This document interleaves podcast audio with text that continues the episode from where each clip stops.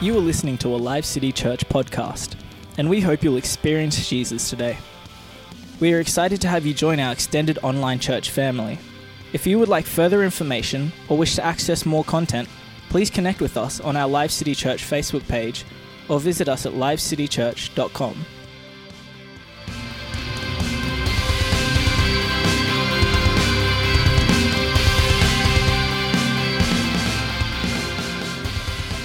All right, we're going to come into the time of the word. So uh, please take a seat. Be seated. Just throw down that. Yeah. Thanks, Ruthie. Thank you, Craigie.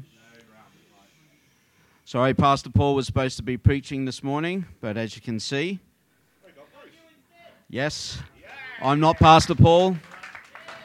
I'm shorter, hairier, grayer, and cuter. And I can say that because Pastor Paul's not here to defend himself, so.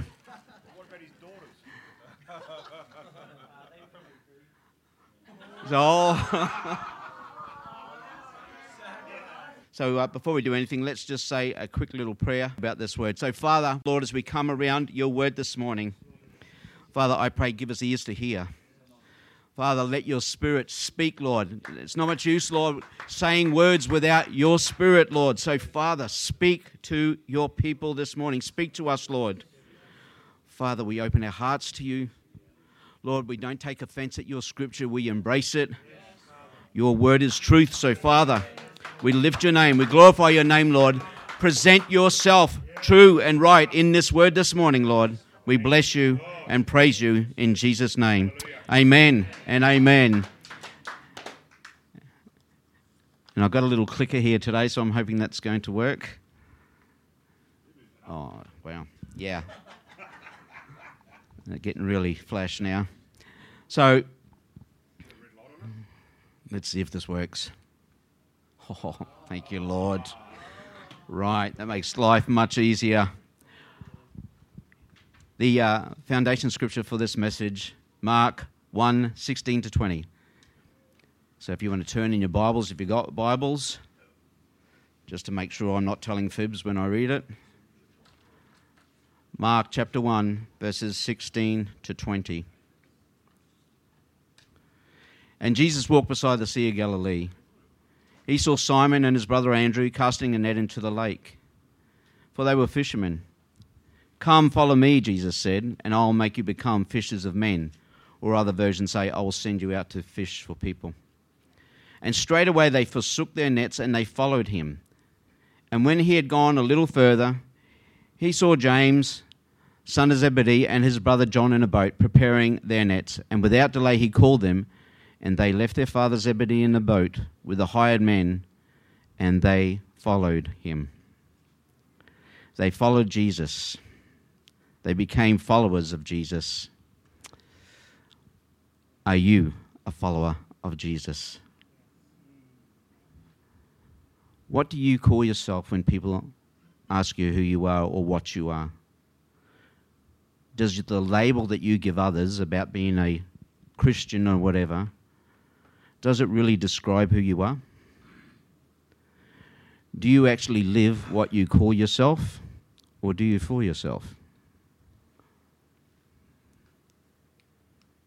Oh. So, what do you call yourself? Do you claim that you're a Christian, a Catholic, Pentecostal, Messianic, Saturday Christian, Sunday Christian, Torah observant? Do you like a little fancy title on your name badge? And does the label match the person? Again, sorry. Are you a Sunday Christian looking good on a Sunday? And the rest of the week living a little bit differently. There's a couple of king hits in this uh, message. Didn't, it's not aimed at anybody. If you take offense, take offense at the scripture, not at me. You can hate me, but I'm going to read what the scripture says, not what you want to hear. So, are we one kind of a person on a Sunday, and are we another kind of person through the week? Why do we why do I even ask that? Because the apostle Paul said, in 2 Corinthians 13:5, examine yourselves to whether you see to whether to see you are in the faith. Test yourselves. Do not re- do you not realize that Christ Jesus is in you unless of course you fail the test. We're going to look at a scripture, scripture later that shows that some Christians, alleged Christians, will indeed fail the test. But uh, isn't asking Jesus into our heart enough? Isn't that all we have to do? Just ask Jesus into our heart and that's it? You know, I've heard some messages where the pastors are asking people to put their hand up and they're almost asking, like, come on, do Jesus a favor. He's lonely. You know, put your hand up for him. Um, and there's uh, many times we use a sinner's prayer. You know, uh, Lord, just come into my heart. I like what Pastor David Platt says. Is it does it bother you that there is no such prayer in the Old Testament or New Testament? Jesus' first prayer was not, let me into your heart. Jesus' first message was not, let me into your heart. The scripture doesn't say, and Jesus approached the people, and then the, bland, the band played nice, slow songs. Jesus changed the colored lights, the smoke machine started up, and the professional speaker got up and did his evangelistic speech. Jesus said, Repent. Repent. In Matthew 4:17 we see from that time on Jesus began to preach repent for the kingdom of heaven has come near repent. And repent in Greek is metanoia metanoia. It's used 36 times in the New Testament. It means to change one's mind, to change one's mind for the better, to heartily amend, and with abhorrence, with abhorrence of one's past sins. That means you absolutely are disgusted with your past sins. That's what Jesus said the first thing we have to do when we come to Him. So, not only was the first message that Jesus preached all about repentance, even his last message to the church in Revelation 3:19 says, "Those whom I love I rebuke and discipline. So be earnest and repent." He's talking to Christians. Be earnest and repent. Are you being earnest and repenting every day as Jesus commanded?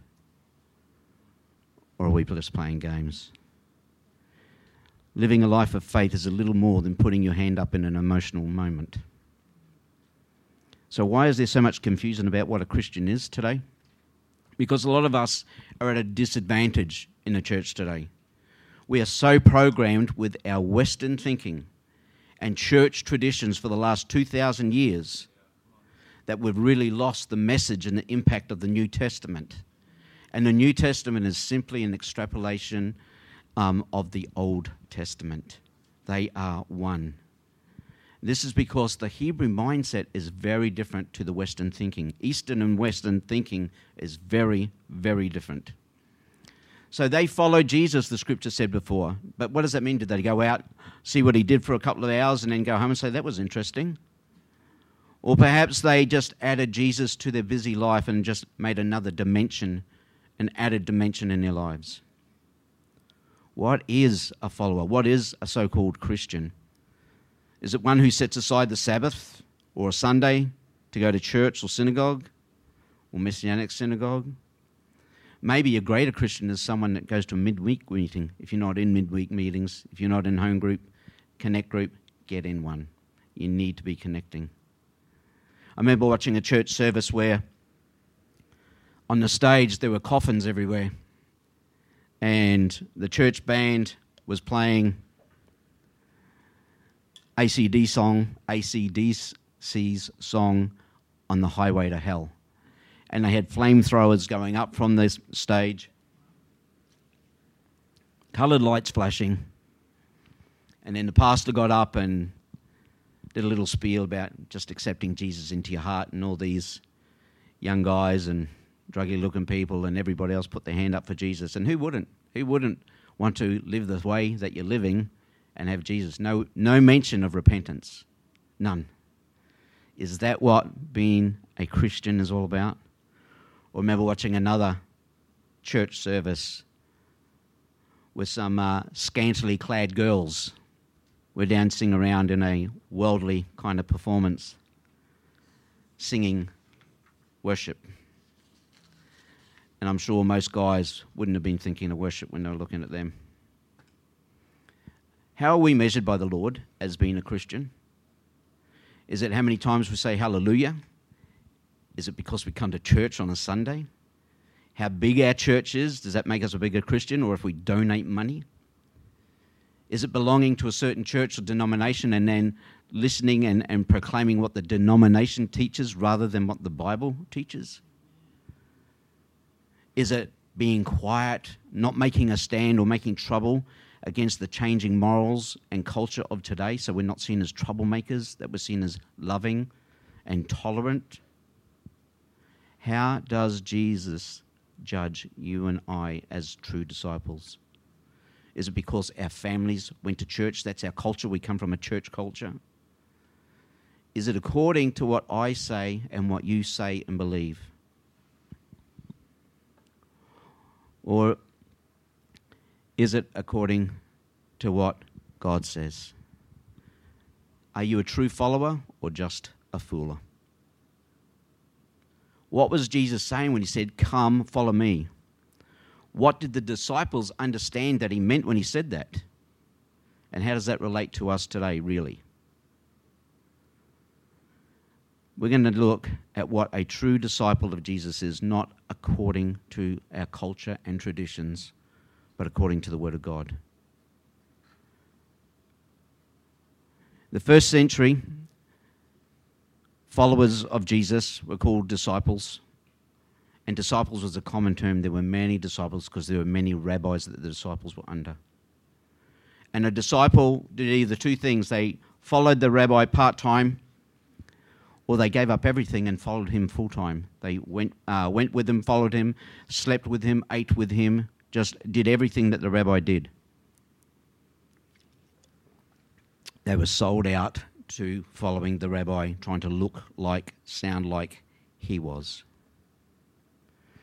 And the early believers were not called Christians. That happened many years later in a place called Antioch. Some debate whether that's a good term or a derogatory term, whatever. But they weren't called Christians for quite some time. In Acts 24:14 it says they were called the way. The way. And that's because Jesus said in John 14:6, uh, "I am the way, the truth, and the life." Proverbs 12:28 says in the path of righteousness is life and its pathway and in its pathway there is no death. The early disciples were also called Nazarenes, or Nazarene in Hebrew. Nazarenes because Jesus came from Nazareth. Not to be confused with Nazarites. A Nazarite was someone that took a vow, wouldn't shave their head, never drank wine, etc. Um, a Nazarene was someone that came from Nazareth. And they were also referred to as Galileans because that's where they came from, all the early disciples and Jesus the, from the Galilee. And the Galilee was considered kind of like the you know, one of the lower class kind of places where all the dummies come from. So it's interesting that Jesus came from that area. So the true followers of Jesus were simply called disciples of Yeshua. And everyone knew what a disciple was back then, but today, not many of us really know what a disciple is. So let's go back to our foundation scripture and find out what it means to follow Jesus. Again, Mark 16, Mark chapter 1, sorry, 16 and 20. Jesus walked by the Sea of Galilee. He saw Simon and his brother Andrew casting a net for the lake, for they were fishermen. And Jesus said to them, Come, follow me, and I will make you become fishers of men. And straightway they forsook their nets and they followed him. And when he had gone a little farther, he saw James the son of Zebedee and his brother John in a boat, preparing the nets. Without delay, he called them, and they left their father Zebedee in the boat with the hired men. I want to um, give you another possible additional meaning to that. He was not only saying to the fishermen, I'm going to make you fishers of men, he's saying to all of us, whatever profession you're in, I'm going to make you fishers of men in that. Because butchers can talk to butchers, lawyers to lawyers, widows to widows, former alcoholics and druggies to current alcoholics and druggies. Whoever you are in life, whatever you are, Jesus says, I'm going to use you to talk to the people that can relate to you. So let's break this down a little bit more because in the English, it's uh, not as uh, dramatic as it is when we look at the words. You see, I've got the words coloured come, follow me, followed, and followed. Now, obviously, come would be a different word, but similar to followed, followed, and follow me. And you would think all three of those followed would be the same word, but it's not. It's not. And could I get my beautiful assistant, Amani, to come up, please? Oh, thank you, Marty. I appreciate that. thank you, Amani. So come up here, Dol, just for a second. So Amani's just going to help me so I can illustrate a couple of things. Notice I said come to Amani, and she came up. The Greek word for come is deute. Deute, and it just means to come away, leave what you had, come. Like a decision a soldier makes serving his superior. Billy Graham said, when we come to Christ, we are no longer the most important person in the world to us, supposedly. Christ is. Instead of living only for ourselves, we have a higher goal to live for Jesus. And the word follow me is the Greek word opiso. Opiso, and it means to come follow, and come behind. Can I get you to come behind me for one second, Amani? Thank you.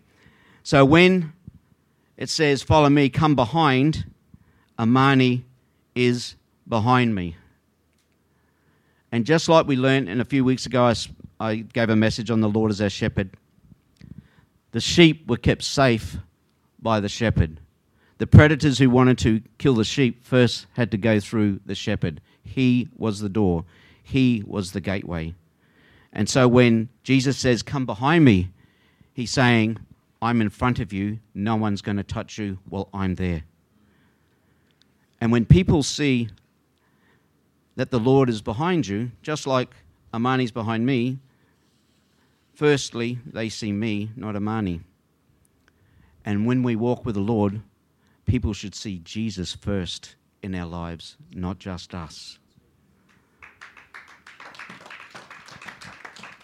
The next word is followed. And that's another Greek word, akoloutheo, and it means to accompany, to attend, to follow, to cleave steadfastly, which means to hold on tightly, to conform wholly to his example, living in, and if need be, dying also to that example, to be tied to and to be united to. And so I'll just go ahead in my little Woolworths bag. Oh, Coles, sorry. Uh, bad advertising. So here's a little uh, illustration I prepared earlier. Amani, can you just grab that end, please, Dal? So what it's talking about, oh, sorry, what it's talking about is when we follow Jesus, we attach ourselves to Jesus. Can I just get you to go over there a bit? and just keep walking till it stretches. That's enough. Thank you. So, when we attach ourselves to Jesus, this word is meaning that we are attached like by a string, like Amani's attached to me. So she has a limited range while she's holding on to me. And Jesus will never, ever let us go. In John 10 27, and 28, Jesus said this My sheep hear my voice, and I know them, and they follow me. And I give them eternal life, and they will per- never perish, neither shall any man snatch them out of my hand. No one can take you out of the Lord's hand. So if Amani tries to go away further and further, the rope will stop her. So, how does the Lord stop us? He whispers. He whispers in a voice.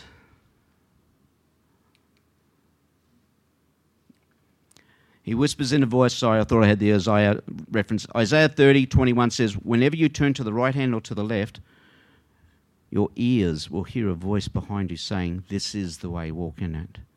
So when we try to walk another way from Jesus, he whispers to us, his spirit whispers to us and says, Don't go that way.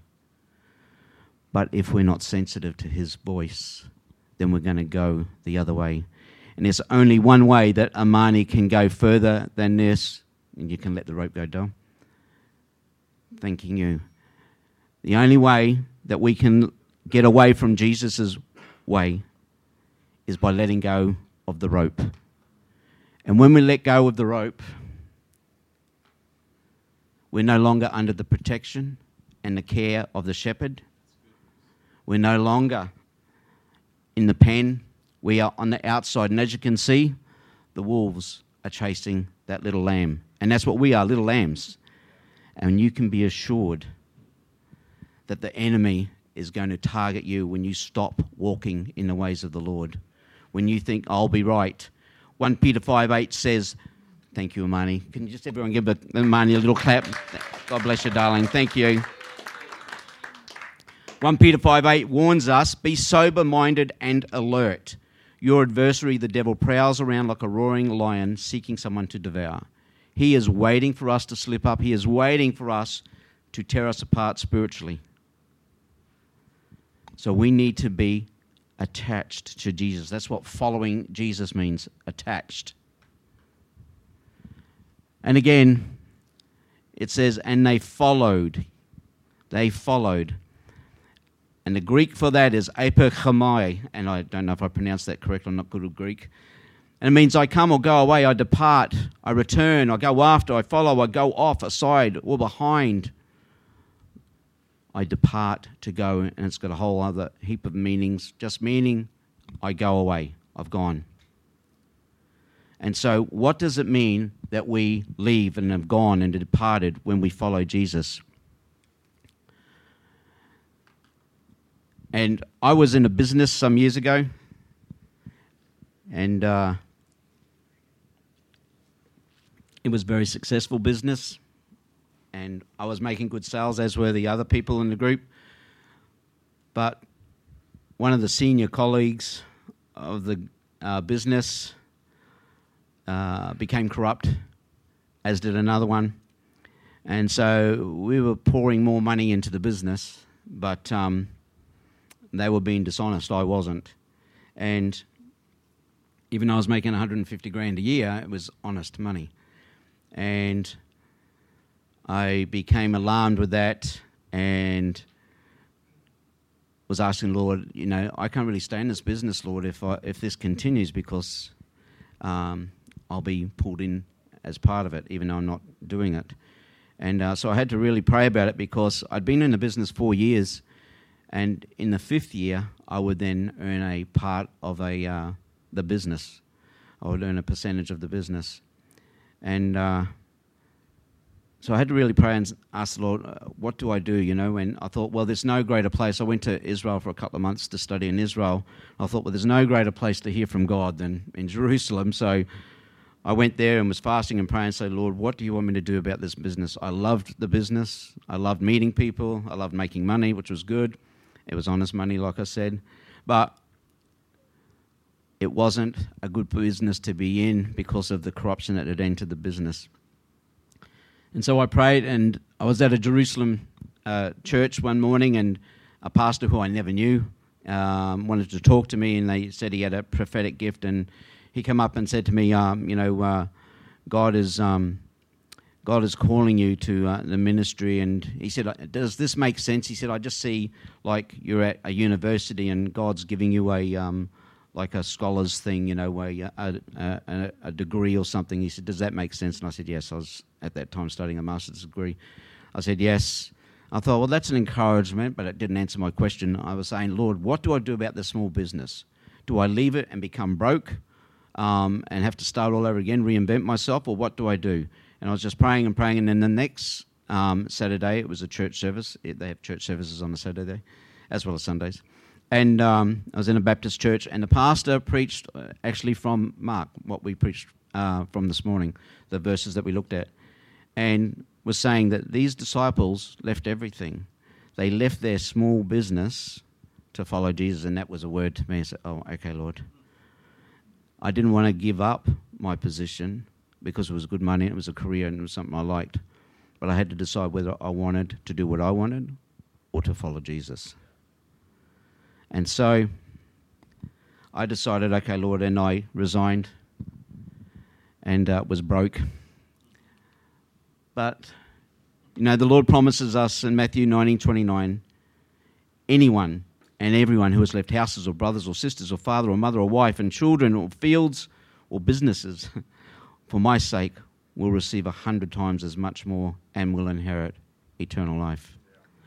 There are times in our lives where God expects us to give up the past, to give up what we relied on. And this is not just a New Testament This is not just a New Testament thing, this is right back in the Old Testament. If you want to turn to Genesis 12, Genesis 12, verse 1. Genesis chapter 12, verse 1. And this is uh, the first five books of the Bible are broken up into weekly portions. And the weekly portion for this section of the Bible is called Lech Lecha and it starts with Genesis chapter 12, and it just simply means go forth yourself. And um, sorry, I'm slow getting to it. Genesis chapter 12, verse 1. God's talking to Moses, and it says, Now the Lord again said to, ah, sorry, God's talking to Abram. Now the Lord again said to Abram, Get out of your country, from your family, from your father's house and to the land I will show you. And the rabbis take note that normally God would say, well, leave your house, you know, leave, leave the town you're in and leave the country. But God reversed it and said, leave your father's house, uh, leave your country, and then leave your town and leave your father's house. So they said there's a spiritual lesson in that for us. And what the Lord was telling Abraham is exactly what Jesus was saying to the disciples leave everything behind. You are now coming to a new land, a new way of living. You know, Abraham is, is likened to a bottle of perfume. And when he became a monotheist, when he became a lover of the one true God, everyone around him was pagan. Everyone around him was worshipping multiple gods. And they liken Abraham to a bottle of perfume. A bottle of perfume is of no real good until it's opened and everyone can enjoy its fragrance. And that's why Abraham was sent out and lived in the crossroads and the busy pathways so he could teach others about the one true God, that he could show others what giving and caring and loving was all about. Abraham was the first man of faith that we are all related to. We are descendants of Abraham spiritually. And Abraham is an example to us that God wants us to leave everything behind. Luke 14, 26, 27 says, If anyone comes to me and does not hate his father or mother, wife and children, brothers and sisters, yes, even their own life, such a person cannot be my disciple. And whoever does not carry the, their cross and follow me cannot be my disciple. That sounds like a horrible scripture. How can you hate your mother and father? And it's absolute in absolute contradiction to other scriptures that says, honor your father and mother. What Jesus is saying is exactly the message taught throughout the Bible, and that is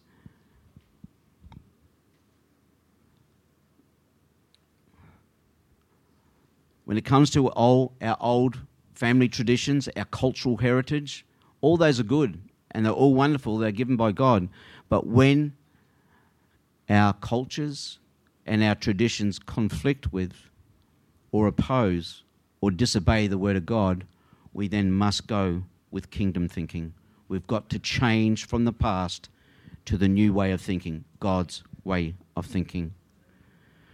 We have to learn to leave everything behind, just like everyone else did Abraham, the disciples, and everybody else that followed Jesus. So the question for you is Are you leaving everything behind? Are you really following Jesus? Are we true followers of the Lord? Is Jesus just another accessory to your life, or is he necessary to your life? Is he just another thing in your life, or is he really the king in your life? As Bopper says, is Jesus your steering wheel or your spare wheel? Are you holding on to Jesus, or have you let go of the rope to do your own thing? Each of us are called by the Lord. Few scriptures and we'll be finished. We won't go into that, it's not enough time. Um, 1 Corinthians 126 says, Brothers and sisters, think of what you were when you were called. Not many of you were wise by human standards, not many were influential, not many were of noble birth. Do you understand that God has called you? God has called you. That's why you're here. That's why you're following the Lord, because God has called you and you have answered that call. So, what does God want us to do? In Deuteronomy 10:12, and now Israel, what does the Lord require of you? But to fear the Lord your God, to walk all in his ways, to love him, to serve him, and to love God with all your heart and with all your soul. In Micah 6:8 says something similar. He has shown you, O man, what is good and what does the Lord require of you but to act justly, to love mercy, and to walk humbly with your God. Does that sound like you? Does it sound like me? Well, this is what we need to be doing. So simple. And in Matthew 22 37, Jesus said it all. You shall love the Lord your God with all your heart and with all your soul. The reality of following Jesus is this as Scot McKnight notes. Those who aren't following Jesus aren't his followers. It's just that simple. Followers follow, followers follow, and those who don't aren't followers. Does that make sense? Is that pretty simple? Jesus said, A new command I give you love one another as I loved you, so you must love one another. By this, everyone will know that you are my disciples if you love one another. Are we doing that? Are we loving each other? Is there anyone that you have a grudge against right now? Drop it. Forgive. Is there anyone that you see in need? We should be helping. That's loving. Not just having a nice, funny thought in our heart. So, how do we get there? How do we become true followers of the Lord? We're finishing now. Pretty simple prayer and fasting. The things that we don't want to do are the things that are going to get us through. The things that the enemy doesn't want us to do prayer and fasting. Daily Bible reading. Jesus in Matthew 4 4 said that the Word of God was just as important, if not more, than your daily food. Meditating and pondering, just thinking about the Word of God. Talking and discussing about the Word of God. A daily commitment. Does everyone know what a commitment is? That means you're going to get up in the morning and start your day with the Lord, a daily commitment. And that means a daily relationship with the Lord. The disciples left their small business and careers to follow Jesus. They answered the call, and God has called you. Have you or will you answer the call? Will you start being real? Maybe you think that's not for you. I just want to leave you with six verses for you to think about what Jesus meant by this. In Matthew 7 21, actually, I'll go from verse 20 uh, down to 27. Jesus said, Therefore, by your fruits you will know them. So we're known by the fruits that we bear. How's your fruit looking, incidentally? Not everyone who says to me, Lord, Lord, shall enter the kingdom of heaven, but he who does the will of my Father. Okay, so who calls Jesus Lord? Only the Christians. The Hindus don't, the Buddhists don't, Muslims don't, and the atheists don't. Christians, or the pseudo Christians from the J Dubs and the Mormons. But only those who call Jesus Lord um, shall enter the kingdom of heaven, but those who do not anyone who calls Jesus Lord, but those who do the will of his Father. So many, notice that, many, not a few, many will say to me in that day, Lord, have we not prophesied in your name, cast out demons in your name, and done many mighty wonders in your name? And then Jesus said, I will declare to them, I never knew you. Depart from me, you who practice lawlessness. Therefore, whoever hears these sayings of mine and does them, I will liken him to a wise man who built the house on the rock. And the rain descended, and the floods came down, and the winds blew and beat on the house, and it did not fall, for it was founded on the rock. But everyone who hears these words of mine and does not do them is like the foolish man who built his house on the sand. The rain descended, the floods came, and the winds blew, and they beat on that house, and it fell, and great was its fall. Jesus says that many one day who claim to be in Christians, who claim to have done many things for him, they will be told to depart from him because he didn't know them. And know in Hebrew thinking means intimacy. Do you know the Lord intimately? Are you walking with the Lord intimately every day? And if you're not, like that Scot McKnight said, followers follow, and those who don't follow aren't followers. So I, I encourage you today get real with God. Get real with God because we are living in dark times. As someone prayed this morning, we're getting more and more slow but sure persecution in this nation. And we will only be able to stand through all the hard times if we stand with the Lord. So, I'm just going to pray. Let's just bow our heads for a minute. Father, I pray, Lord, help us to be real. Help us to be real in our walk, Lord. Forgive us, Lord, if we haven't really walked for you properly. Father, help us to get out of party mode and start getting into purity mode. Help us to start repenting every day, Lord. Help us to be the light of the world that we're supposed to be, Lord. Forgive us of our wrongs. Encourage us. Guide us. Lift us up, Father. Lord, I pray your manifold blessings upon each one of us. As we go out today, may we be filled afresh with your spirit. May we be filled afresh with your encouragement. May we be filled afresh, Lord, with your challenge to walk for you in a deeper, more intimate way. In Jesus' name, amen. Thank you for joining Life City Church, and we hope that you were blessed and inspired by today's message. If this ministry has made an impact on your life, we'd love to hear from you. Please drop us a line and share your story at thanks at lifecitychurch.com or email us your prayer needs at prayer at lifecitychurch.com. We'd love to connect with you and hear more about your story. If you love the ministry of Life City Church, you can make a financial gift to help us spread the good news of Jesus by going to lifecitychurch.com and clicking the Giving tab. We hope today's message has spoken into your life and look forward to your next visit.